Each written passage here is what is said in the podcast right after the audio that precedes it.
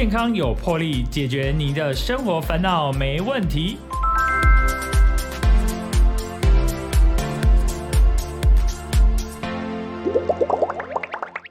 大家好，欢迎收听《健康有魄力》，我是主持人破哥。破哥今天非常开心哦，邀请到一位非常重量级的嘉宾来到我们的节目，这是我们这个节目哈有史以来最重量级的。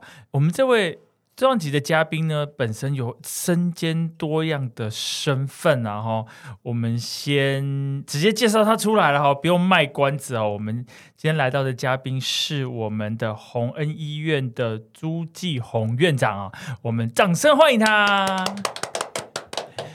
呃，主持人炮哥，各位听众朋友，大家好。是啊，哎，朱院长，听说您不只是洪恩医院的院长，您也是将军呐。那已经是过去式了。哎呀，不过那个是终身的部分呢。哇，这是一个荣耀哎，honor 哎，哇不得了了。过去的过去，真的真的哎，所以这个我们洪恩医院，大家应该很多人都知道，不过可能有些人也不是那么清楚啊。哈，如果不是住在台北市市区的，有可能也没有那么清楚。那我们有方便请这个院长来介绍一下，稍微介绍一下洪恩医院的部分吗？好的，谢谢波哥。那洪恩医院呢，是属于一个地区医院。我们知道，台湾的医院等级医学中心、区医院、地区医院、诊所是一个小型医院。可是它是台湾第一家所谓的开放型医院，在民国五十四年设立。开放型医院的意思是？开放型医院的意思是我设立一个机构，任何一个医师他都可以来我这边执行他的业务。嗯，啊。那但是现在的那个一些制度的改变，现在所谓的开放型医院已经就台湾而言已经不存在了啊，所以我们跟医师之间基本上还是有一些合约，是，但是以前那个合约是很自在的，就是呃很开放，就是你来就来，要走就走，但是现在都是要受到这个政全面是受到管制的，了解，那也还好啦，就是属于第一家开放型医院那。目前来讲，地区医院的生存都是比较辛苦，所以我们在医院里面呢，势必要找一些特色的东西来做这个发扬光大，才能够生存。哎，所以红恩医院其实也算是蛮久的一个医院喽。对，再过两年六十年了，一家子，哎，不简单呢，真的不简单。而且红恩医院。呃，因为一般我们知道啊，台湾大型，尤其是北部的大型医疗院所，可能就是台大啦、龙总啦，甚至有私立院，可能就长庚啦等等。其实红医院能够就是创立一甲子啊，然后而且它的这个地点是在这个仁爱的圆环这个附近，对吧？是，其实那个是一个非常这重要的地段。对，其实你看哈，在台湾原则上一百万人口一家医学中心。台北市有八家医学中心，那仁爱路这一条上头就两家医学中心。嗯，好，那我们斜对面还有一个仁爱医院，有一个区域医院。是，啊，旁边还有中心、中山这两家医院，所以我们来讲就叫做一级战区。所以要要想要生存，势必要有一点点特色。否则的话，真的是很辛苦。是啊，哎，讲到这个特色啊，我们都知道说院长啊 是这个疝气方面的这个权威啊。这个讲起来哈，我很多事情，我个人认为是因缘际会。哦，你说本来不是这样子的，怎么讲呢？就是说，当我在住院医师的时候呢，其实我的老师有很多个。嗯，我觉得我把他们的优点呢都收集起来。等我退伍之后呢。就是来到红恩，我就请我们的那个嗯开刀房的护理长呢，这个吴小姐一起，我们来商量一下，干脆做个疝气。因为小医院你想要生存，你不要开太大的刀，第二个要开简单的刀，然后这个病人也要够多。嗯，哦，疝气这个特色很好啊，疝气百分之一到百分之四的人口有很多吧。第二个，开完刀可以回就可以回家。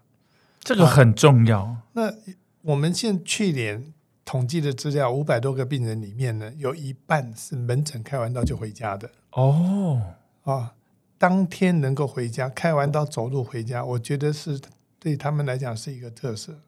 就就我而言呢，我从这个从我退伍之前其实并没有真的开这么多，但是来了宏文之后慢慢开之后呢，哎，我发现其实教科书上写的有些不太充足的部分，嗯，有些是教科书没有写的部分，那我们都可以把它注意到，所以病人的感受才会很好。是，那为了有一个特色出来呢，我们就把它定位为全方位疝气中心。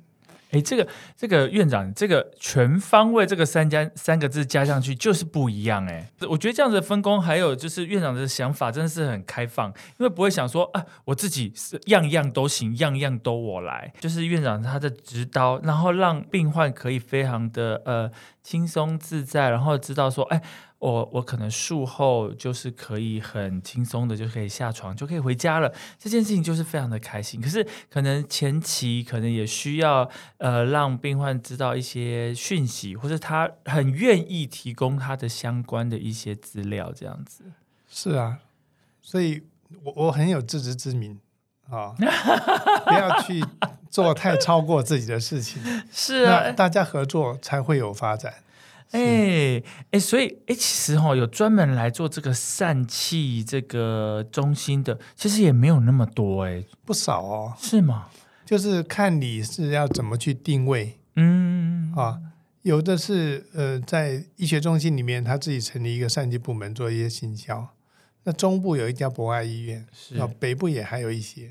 可是我觉得各自发展各有特色，嗯嗯嗯，哦，那像我们的网页行销。就有看到网络上有人在 copy，哦这个 学习好的，对对对，那那无无妨。就我们而言，对不对？你推广。可是我们的特色，我们不担心的原因在哪里？我们开刀的开完刀的时候，病人的感受、病人的回馈，哎，这是别别人追不上的。这是口耳相传啊，哈，这是最重要的。有些行销是行销，但是医病关系，使用者的呃亲身的体验之后，然后来来做的回馈或来告知亲友，我想这是最大的一种最有力的宣传。对，口耳相传其实蛮重要的。对，这是非常的重要，而且，嗯，刚开始的时候呢，还是有一点行销，行销之后到一个阶段之后，口耳相传的那个效果会更好。肯定是，这是呃一加一大于二的一个效果了哈。哎，对，那个，所以院长啊，请问一下，这个疝气呀，它比较好发是在男生的部分是吗？我先简单介绍一下哈。嗯，疝气哈，我常常跟病人举个例子来讲，一个气球。某一个区块会特别膨出来，对不对？嗯，为什么？一定是里面有压力。第二个地方，那个地方特别弱。那我们讲疝气，只要有一个地方特别凸出来，都称为疝气。所以其实有很多像神经外科脑袋也算是，也也称为一个疝气。那啊，脑袋脑压过高，它往下压，那也称为疝气。哦，啊，只是说他们的。用语就就不会特别把它称为疝气。我们一般来讲疝气呢，都讲属息部分的疝气。是，那你食道裂孔往上凸也是一个疝气啊。我们一般来讲，它疝气就要讲属息部分。所以我刚讲的一个是肚子有压力，嗯，第二个是你那个地方变弱了啊啊，肚那个地方变弱是从小先天就有小孩子啊。那另外一个就是你肚子的压力。肚子的压力，我们这样子一路开开下来的时候，感觉上啊，第一个是 老年人便秘、射护腺肥大、咳嗽；那年轻人呢，搬重东西或者是做重量训练。年轻人这两项，他们没有训练到腹斜肌，常常都练练腹直肌。嗯，啊，所以我有个是跟病人开玩笑，就是开了一边，对不对？我说，哎，好啊，你继续去练，练完之后，下一次再来找我。另外一边，另外一边，但是我都会教他们做一些运动，哈，是怎么样避免另外一边发生啊？啊，那它的发生率其实很高，男生居多，十分之一是女生。哦，就十分之九，九成是男生，只有一成是女生。是男生啊，对，老年人。居多，小孩子其实发生率也很高，就是两边极端，中间的呢，大概都是做重量训练。我们有一段时间连续来几个做重量训练的，我说：“哎，来来来，我教你们去找你们教练啊。”好好再多训练几个，就疝气病人就会越来越多。他有良心，开玩笑，开玩笑，有点良心的话，就叫叫他训练一下腹斜肌跟腹横肌的动作啊，尤其是下半段的腹斜肌跟腹横肌。基本上，我我还是认为，就开刀是一回一个乐趣了哈。病人能够怎么样避免产生才是重要的。当然，当然，而且在某种程度来讲，它真的要发生，你做这些其实是没有办法。但是多少，不管是延后或者真的能避免。啊，要训练一下腹斜肌跟腹横肌的动作。是是是，这样的。哎，所以其实刚刚院长有提到说，比较好发的部分是在儿童跟老年人的部分。是。那如果说正常的男性，他可能就是比较在做重训，或是他有抬重物的部分。年轻人的哦，啊，就是做大概壮年的时候，大概就是搬重东西。我们一看到那个像像。嗯，做装潢的是哦，或是搬家工、搬家公司的，是这些都会有啊，就是职业风险哦，这也算吧？是，哇，那这样子那有办法避免吗？如果说做重训或是在搬东西重物啊，他就是一定要搬重物啊，要怎么样避免？还是说他真的就是不小心，或是每人个人的体质不一样，所以他就是会发生？这个我真的不不知道。我们我们真的来讲，一个做学问来讲的话，必须要做那个什么人体试验那些去测试，但是这很难。是，那统计资料很难。但是我们看过，就是说有被撞到的，属西部被人家撞到，撞到之后就那个，然后有搬重东西，它突然间的就变变成裂开来了。所以我们强调的是那部分的保护，你的肌肉要做训练，嗯，你的肌膜要做训练啊，那。不要只练腹直肌，我们常常做做一些训练的时候只练腹直肌，像仰卧起坐那个手的伸展啊，爬那种滚轮、滚轮的，那个就是我们看到一些哎一边跑出来的，所以我都会跟他们提说你要训练一下腹斜肌。嗯，哦，那我们自己要怎么样？如果说好是我好了，我怎么样会看呃感感受得到说啊，我可能是有疝气这样？对，这个是很有趣，这个。第一个，我们书上讲的，就是你会有感觉，熟悉的地方有东西鼓起来，哦，鼓起来，然后呢又会消下去，很像气球这样鼓起来，又会躺下来的时候就消回肚子里面去了。哦，站着或者你用力的时候就鼓鼓起来，哎，躺着就消回去了。啊，这是第一个，这是最常见的，这是教科书上讲的。是，但是我们看到第二类，它就是属膝疼痛。属膝疼痛呢，它的疝气会鼓起来，把我们的肌膜撕裂开。等一个东西，一个肌膜是平的，我下面有一个东西顶上来之后，它是不是被被往旁边会撑开来？撑开来，它会造成疼痛。但是这种疼痛的病人需不需要马上开？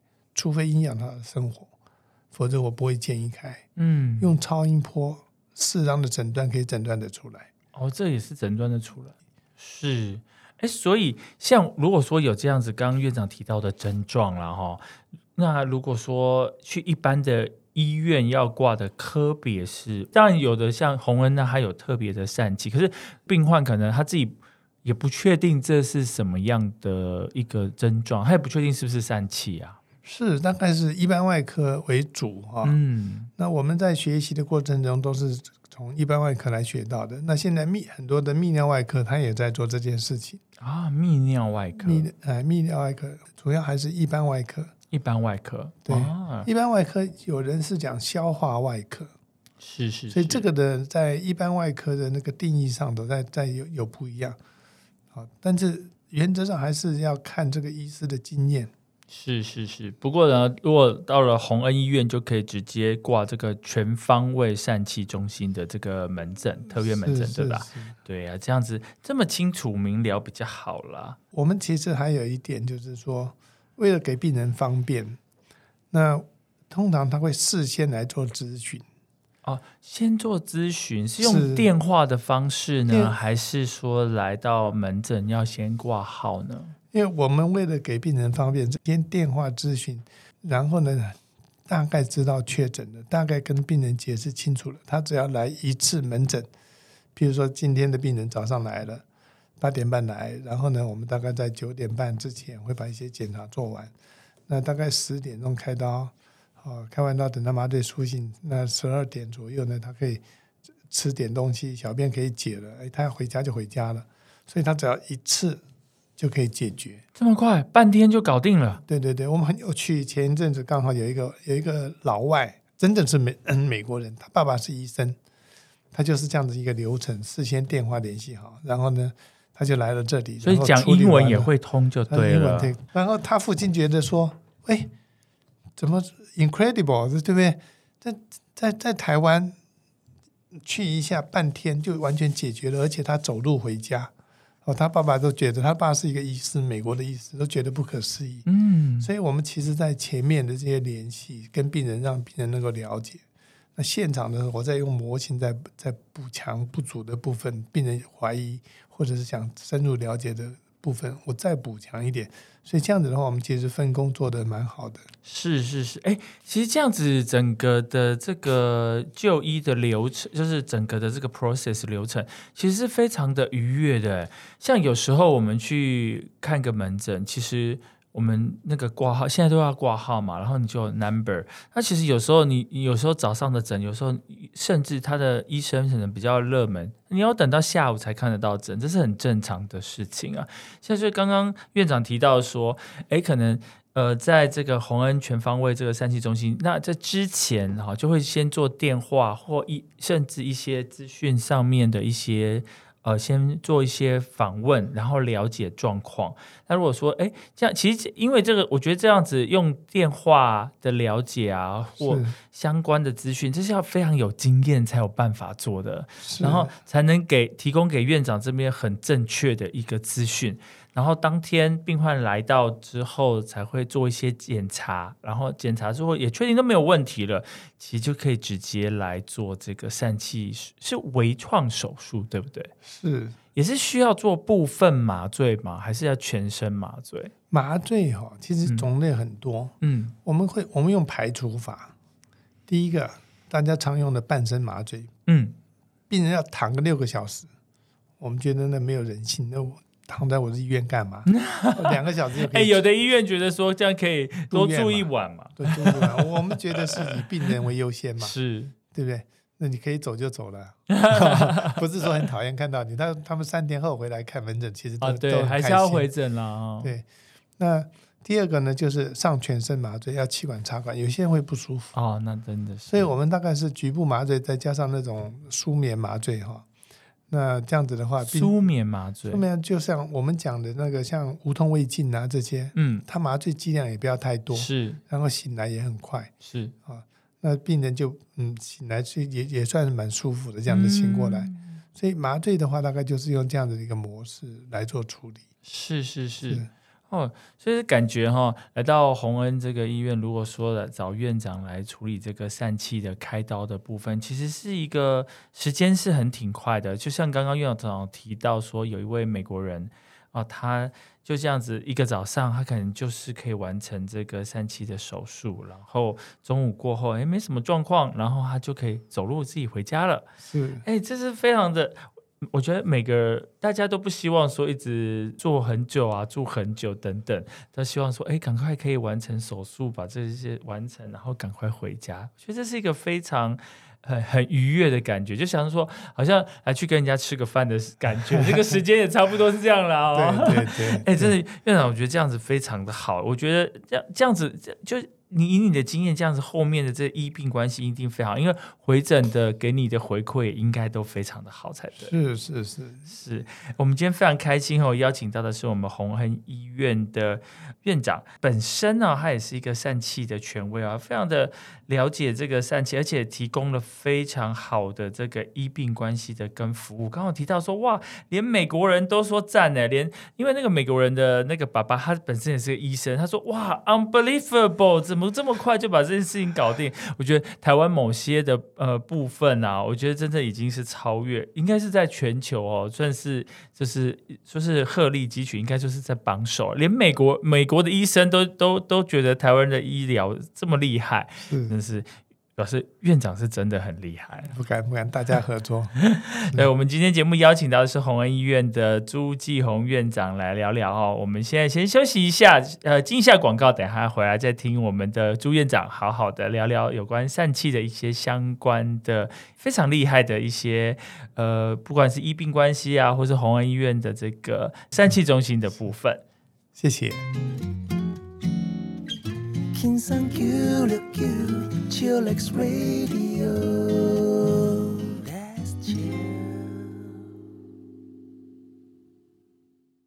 欢迎回来，健康有魄力，我是主持人波哥。波哥今天非常开心，要邀请到我们的宏恩医院的朱继红院长来到我们的节目。那朱院长本身就是我们的疝气的权威了哦。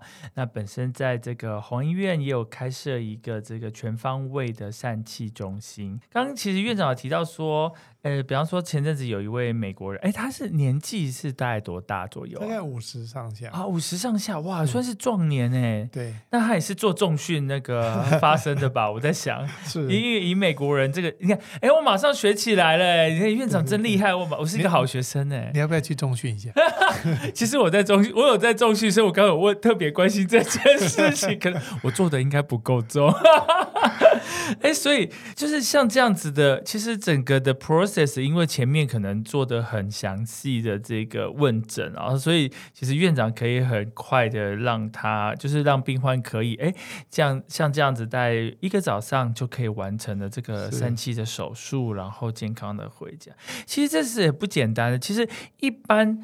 嗯，一般的疝气啊，如果不像这个，就是院长用这些不同的手法的话，大概一般传统的话，如果做疝气手术，大概需要多长的时间呢？其实疝气手术哈，在所有的文章或教科书，他都建议是说，哪个医师找你最熟悉的方式去做。嗯，所以最熟悉的方式就是有多有少嘛，哈。但是现在。因为像像大医院，其实每一个医师，如果你不是真的做疝气的话，你可能一个月一个礼拜才开一次或者是两个，你疝气病人不会特别多。哎，啊，那所以找你自己熟悉的。至于哪一种方式最好，其实我我可以把我跟病人解说的方式在这边讲一下。是，其实疝气呢，有第一个就是传统手术，它用自体组织修复啊，那。其实传统手术用自体组织修复，我们常常把熟悉的切口都当做叫做传体手传统手术，其实不是。第一个就是传统的，第二个就是用人工网膜，所以病人第一个要决定要不要用人工网膜。诶，人工网膜这个可以请院长来解释一下。我或许我们的听众朋友不是很清楚什么是人工网膜，我们只听过视网膜啦。那个网膜跟视网膜不一样，当然是。我先把我前面那个介绍完。是是是。所以一个是用人工网膜，一个是用自体组织。嗯，自体组织呢适合小孩跟女生。哦，为什么？因为那个属膝那个地方的那个宽度啊不宽，所以缝起来之后呢就不会紧。啊，尤其是年轻女性女生，你你要放一个网膜进去，她将来怀孕，你会不会造成困扰等等？所以，对于呃，我们我们开三级久了，知道其实最重要的知道它为什么会复发嘛？嗯，复发就是张力过大嘛。那张力过大，如果距离不宽的话，张力不大的话，你干嘛要放网膜？但是对于成年男性，尤其是老年男性，然后疝气又又比较有一定大小时候，我们都会建议要用网膜。是，那用网膜又有两种开法，一个是叫做前进位，一个叫做后进位。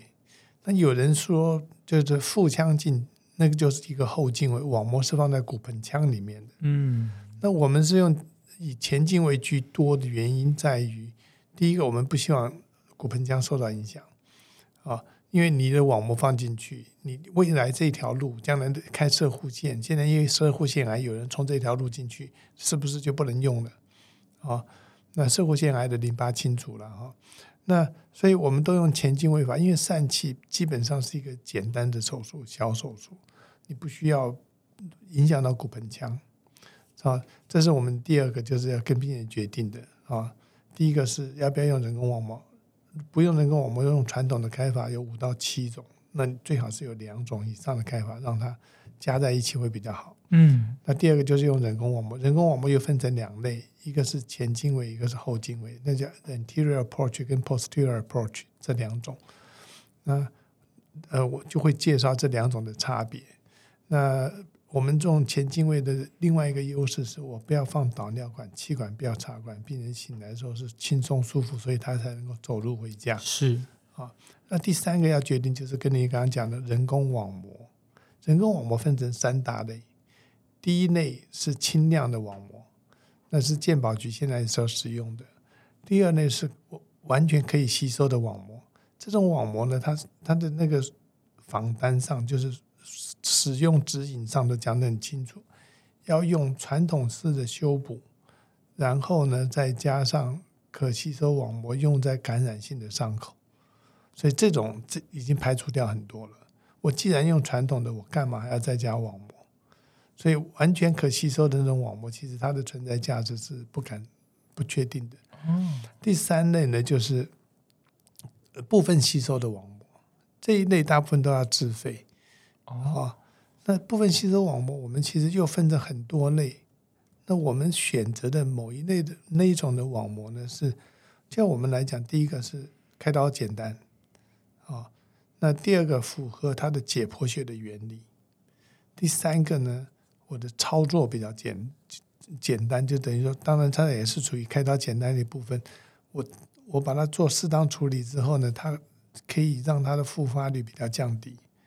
那厂商给我们介绍说说只要缝一针，但是对我们来讲，我是我是缝三针。为什么？因为它那个三角形的顶点，你只缝一针是不够的啊。因为我们看到的别人的复发。所以我们是把它缝三针，三角形定点你缝了一针，它从上面会挤出来。但如果三角形的三个缝个三角三个三角形的三针的话，它就不容易挤得出来。所以它有手术技巧上的问题啊。所以我我们刚刚讲的就是说，跟病人要做决定的时候，就是会问三件事情。那我们也跟病人讲，其实我开刀第一个解决你目前的问题。好，你目前没有问题就不一定要开嘛。嗯，啊。第二个就是怎么样避免复发，避免复发其实很重要。就是我们看了别人复发的一些经验，那所以我们得到的经验，我们会特别去注意。像那个像属性内环外面常常会挤一些脂肪出来，这个是很少人会注意的。第二个就是我刚刚讲的，就是为什么要缝三三针？因为我们看到了别人复发从那边挤出来的。第三个呢，我们的属性内环，我们要怎么样把它缩的适当的小？太大，因为他有些人搞完疝气掉到搞完之后呢，他整个筋索变得很粗，很粗之后呢，它的内环变大了之后呢，那你怎么样把它缩小？否则它很容易复发啊啊！所以我们第一个是解决目前的问题，第二个避免复发，第三这三个是希望开完刀能够很顺利的这个回家嘛。这里面有一些也要注意的地方。那最重要其实是减少复发，因为我们开过，就是嗯，在在中部某个疝气中心开完之后呢，一个医师六七天都没有办法看诊。那我们评估一下哦，知道他什么问题。开完之后，当天晚上他就很舒服。好，那因为他是来急诊，下午来的，所以第二天就给他住一个晚上回去了。啊。那我们也开过这个，在某个医学中心开完之后呢，不到一个礼拜他就会就跑来复发的，所以他有一些很多的小的技巧的部分呢，是因为我们经验够了，而且我们真的很用心去找到他的原因，所以他的复发的机会就会比比较的能够在我们的掌控之中，这样子。所以院长，这个有的他，您您刚有提到说有的这个。医生啊，或是整个医院，其实他对于疝气，他动手术可能就是非常的不，应该是非常的少，就是可能屈指可数来一个月。所以，嗯，就像因为这边，呃，就像洪恩这边院长这边是有长期有在做这个呃疝气的手术，所以在一些临床的经验上，其实刚刚院长有提到说，有些不是教科书上面提到的，是教科书上没有对，所以其实有很多，你这边有。听起来有听呃，收到很多的病患，他是之前先在别的地方来做这个疝气手术，他后来再再度复发，所以才找到您这边的。其实这样子会造成，其实也比较会有一些困扰吧？如果说因为他已经先做过了手术，又复发，所以你要做的要更仔细，又更复复杂一点。对，其实对于复发的啊，教科书上都有建议怎么样怎么样开。那我认为它最重要的一个原则就是你要把解剖搞清楚，嗯，让病人恢复到原始的解剖，真的弱的地方用网膜去补它就好了。是啊，所以但这种病人开刀时间都会比较长。哦，会更长了，不是？就是比如说，呃，有发生疝气，然后就。就来找这个院长的，那就是很快，可能就是没什么特别的状况，可能就刚之前讲的，可能半天就可以哦，就是下床，然后可以走路回家。可是如果有经过其他的手术又复发，那又来到院长这边，可能这样子的时间会拖的比较长一点，才比较让他可以呃，就是回家的部分。对对对，我们还是要把解剖搞清楚，是再做会比较好。不过，也就是这是需要靠这个丰富的经验哈，才能把这个比较，因为已经比较复杂，它又复发的情况，把好好把它再完整，然后把好好的处理，让它可以愉愉快的回家这样子。是是是，哇，哎，其实一个听起来。呃，院长一直提醒说，哎，这好像是一个不是很大的手术，可是没有没有弄好，然后复发，可能会把它变成一个很大的一个麻烦的。因为刚刚院长有提到，好像有一位说在台中做了，然后结果他过了六七天还是弄不好啊。是，那其实会，尤其是对我们男生而言，就是会造成我们整个在不管在行动、生活，而且在工作上面的困扰啊。是，有些有些人确实会有这个困扰。对啊，所以像这样子的话，如果我们已经有发生，就是刚刚院长提到一些症状啦，不不论是疼痛或是鼓起来躺下去，它会消下去，就是应该是疝气的症状。是，但是呢，你知道我们这边大概会有百分之二到百分之五的病人呐，讲是疝气来的时候，发现不是疝气，我们也在这边开了大概有千分之。二的病人是这个地方，我们不是开哈，我包含的是事先诊断是癌症的病人哦，啊，所以不是说那边有东西就一定是疝气，还是要来看。那我们医院小有个好处，我自己做病人做超音波，我可以看得很清楚病人的那个状况到底是什么。是，那我们就可可以很快的做一个决定。那大医院其实他要去排。排时间，对，请别人分工太专业的，请别人去做，那会造成他们的那个时间的上的延误。所以有些赶时间的人呢，时间比较重要的人，他们会来找我们这边来开啊。哎，这也是洪恩医院的一个优势哎。是小医院只有这样子，也也洪恩也不算小啦。院长客气了，因为我知道说大医院啊，你真的就是要排定时间啊，你看要先去抽血，然后还有排呃不同的诊间哈，像 X 光、X 光啊，核磁共振、核磁共振，那很麻烦的，而且你他就他可能你打电话去，他说这不能改哦，你只能这个时间，不然你就要到过一个月之后，因为都是满的哦。对，那我有这个经验，所以那个很麻烦，而且你看完之后。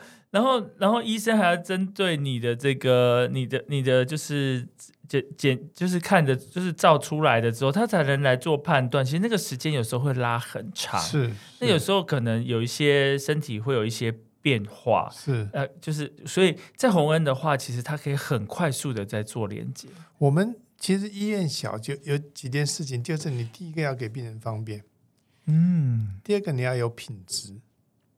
品质是有保证的啦，红恩。对，那那第三个就是说，呃，我们一直在强调，就是说，呃，病病人快快速给的方便之外，你还要有一个快速的结果。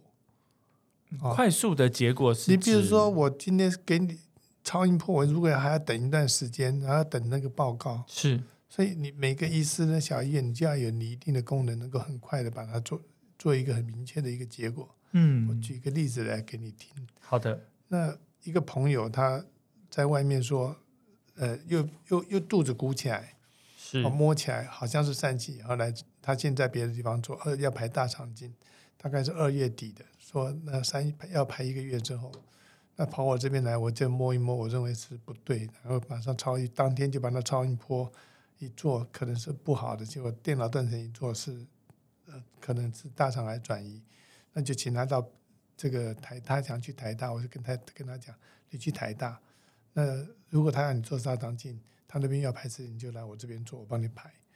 结果这病人是三月二十二号去看第一次门诊，二月二十号去看第一次门诊，三月一号台大就帮他开刀了。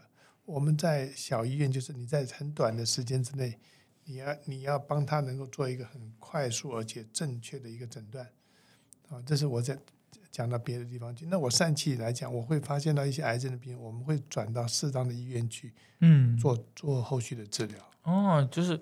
就是你这边如果发现他可能是癌症的话，可能就是要帮他做转诊的部分，然后其实我觉得在红恩红医院这个部分真的是非常的好。就是刚院长有提到说，很快速的做一个评估，或是做一个就是不管是呃超音波等等、核磁共振等等，就可以马马上做一个判断要怎么处理。因为有些病是不能等的，因为有些等了可能会有一些变化。是。所以我觉得病，当然病人也是希望说，不管是好坏，早点知道，要都已经来看医生，当然就是想要早点知道说这自己的状况是什么，不然有的人就会逃避啊，就像那个就是乌龟把头的就是专心就知道，他就不想知道，而且他已经来来就医了，就是想要知道。那如果拖很久，那有时候觉得那拖很久，有时候有的人啊，他比较就是会。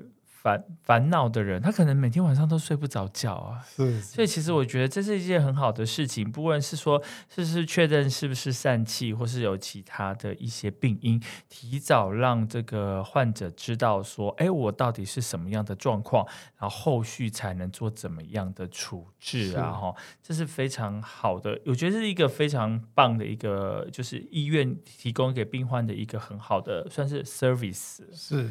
因为我觉得现在的医病关系不只说是只是单纯的一个呃手术的部分，当然呃就是刚院长有提到说手术的部分有分很多种啦哈。那以在以在这个院长的手下，应该主要是做用微创的部分。是，其实微创的这个定义哈很难很难定义。哎，为什么呢？我们讲腹腔镜，大家说微创，但是它进到肚子里面，它分的范围是蛮大的。嗯，好，那就从腹膜下面去分的范围是蛮大的。我认为怎么样适当跟病人讲清楚，那是才是最重要的，彼此能够很了解哦哦，你接受了什么手术，然后呢，这样子的手术是评估过的，这样子来来做，那病人也可以了解到你是怎么做的。啊，所以微创的目的就是“微创”这两个字的定义很难定义，但是呢，你在在跟病人解释的时候，其实要要讲清楚。嗯，啊，那我们一般的伤口大概就是三点五加减零点五公分吧，这样子，所以其实不是很大了哈。而且刚刚院长有特别提到说，就是呃，你的这个伤口的缝合啊，主要就是有三个。就是把它固定住，因为你有三针对三针的部分，因为有的你有你接受到呃，可能有在别的医院做过手术，他只有做了一针，然后后来还是要来找您这样子。是有些做一针，有些没有缝，没有缝啊。那一部分因为教科书有些讲的真的不一定，嗯，不同的网膜每个人做法不一定。当然当然。那有些我们也看到，就是已经放弃的又做法的那些还是。以前已经用了，那时候他们做行销嘛，每一个网膜出来都行销嘛。那我们要帮他收拾的时候，其实颇颇伤脑筋。是啊，肯定，我觉得那种就是接人家的那种是最麻烦的。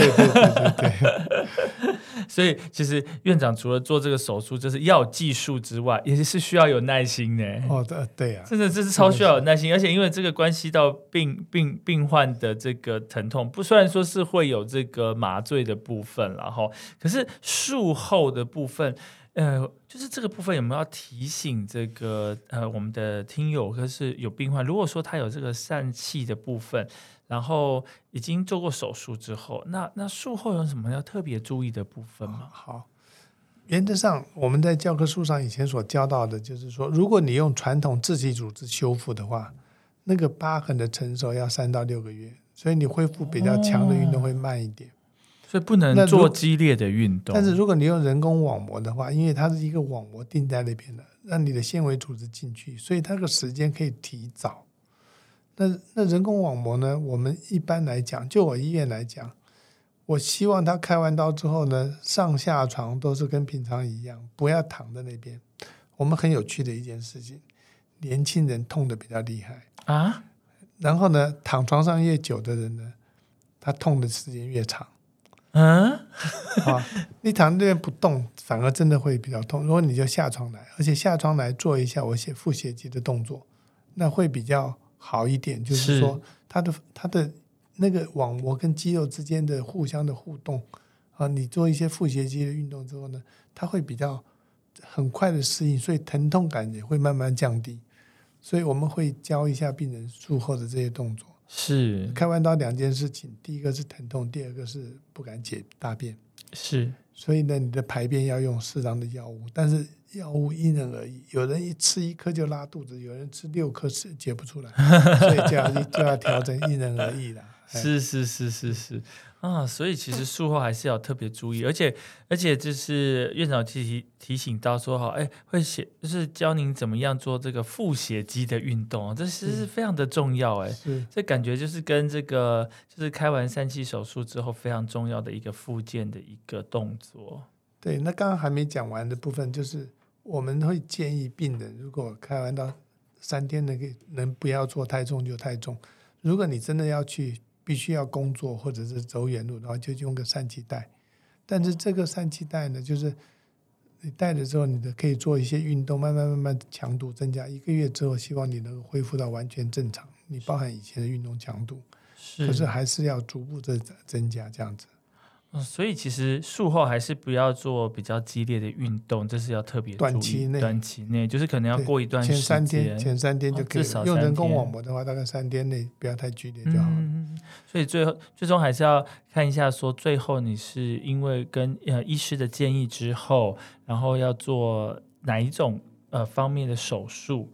然后后面也会影响到后续你呃术后的复健复原的状况，然后因为可能跟你的工作的性职业的性质也有相关系啊，所以这里真的是要跟病人好好的沟通。对对对，他说啊开好了，可是说啊可是我多久都不能干嘛干嘛，然后他这样子我不行啊我不行啊我一定要去上班啊，所以这个我觉得这个关系就是呃要讲的很清楚，就像刚刚院长有提到说，就是要先跟。呃，病患有做非常良好的沟通，对。但是你知道，病患很有趣哦。有一个计程车司机开完到，下午就去开计程车。我跟他说你要休息，他说没有，他要在工作，所以他就开计程车回来也没事。那我们都会建议病人不要喝酒，对不对？那病人呢，有一个病人他喝酒，当天晚上他已经全部都好了，他跟我讲，他说当天晚上他就喝了半瓶的威士忌。所以每个病人真的有他的特异性，你知道吗？所以我们很多就是讲起来都越越来越保守，因为超出我们的能力范围。不过，不过院长的最终的目的还是希望说，这个病患可以都是健健康康哈。不管说是呃来做评估，有的真的不需要动手术，那我们就不用动手术。那如果要动手术，我们就呃就是评估好，做好评估好，然后好呃非常的仔细跟病人解释说要怎么样的处理，然后术后有怎么样的状况。当然，有的人他。有有有的看医生是看医生啊，他反正医生怎么讲是医生在讲，反正我爱怎么做是我的事。对对对对对。可是最好就是不要，因为你没有听医生的话，又回来找医生，那医生会觉得 哦天哪，三条线是吧？是 是。对啊，我们今天非常开心有邀请到我们的洪恩医院的院长朱继红院长来到我们的节目啊，聊了很多，我觉得我呃本身呢我自己也收获很多，有关这个三气的部分呢，经过这样子的。呃，院长的这个就是深入浅出哈，非常白话的这个解释之后，哎，我学到很多哎，我懂很多。我现在人家跟我讲三我会稍微讲一下。如果我讲不清楚，我就说，哎，那你可以去找我们一下我们的朱院长。谢谢谢谢。那今天非常感谢院长哈，百忙之中抽空来到我们的节目，谢谢院长。谢谢谢谢我们的主持人炮哥。谢谢院长，谢谢。好，谢谢，再见。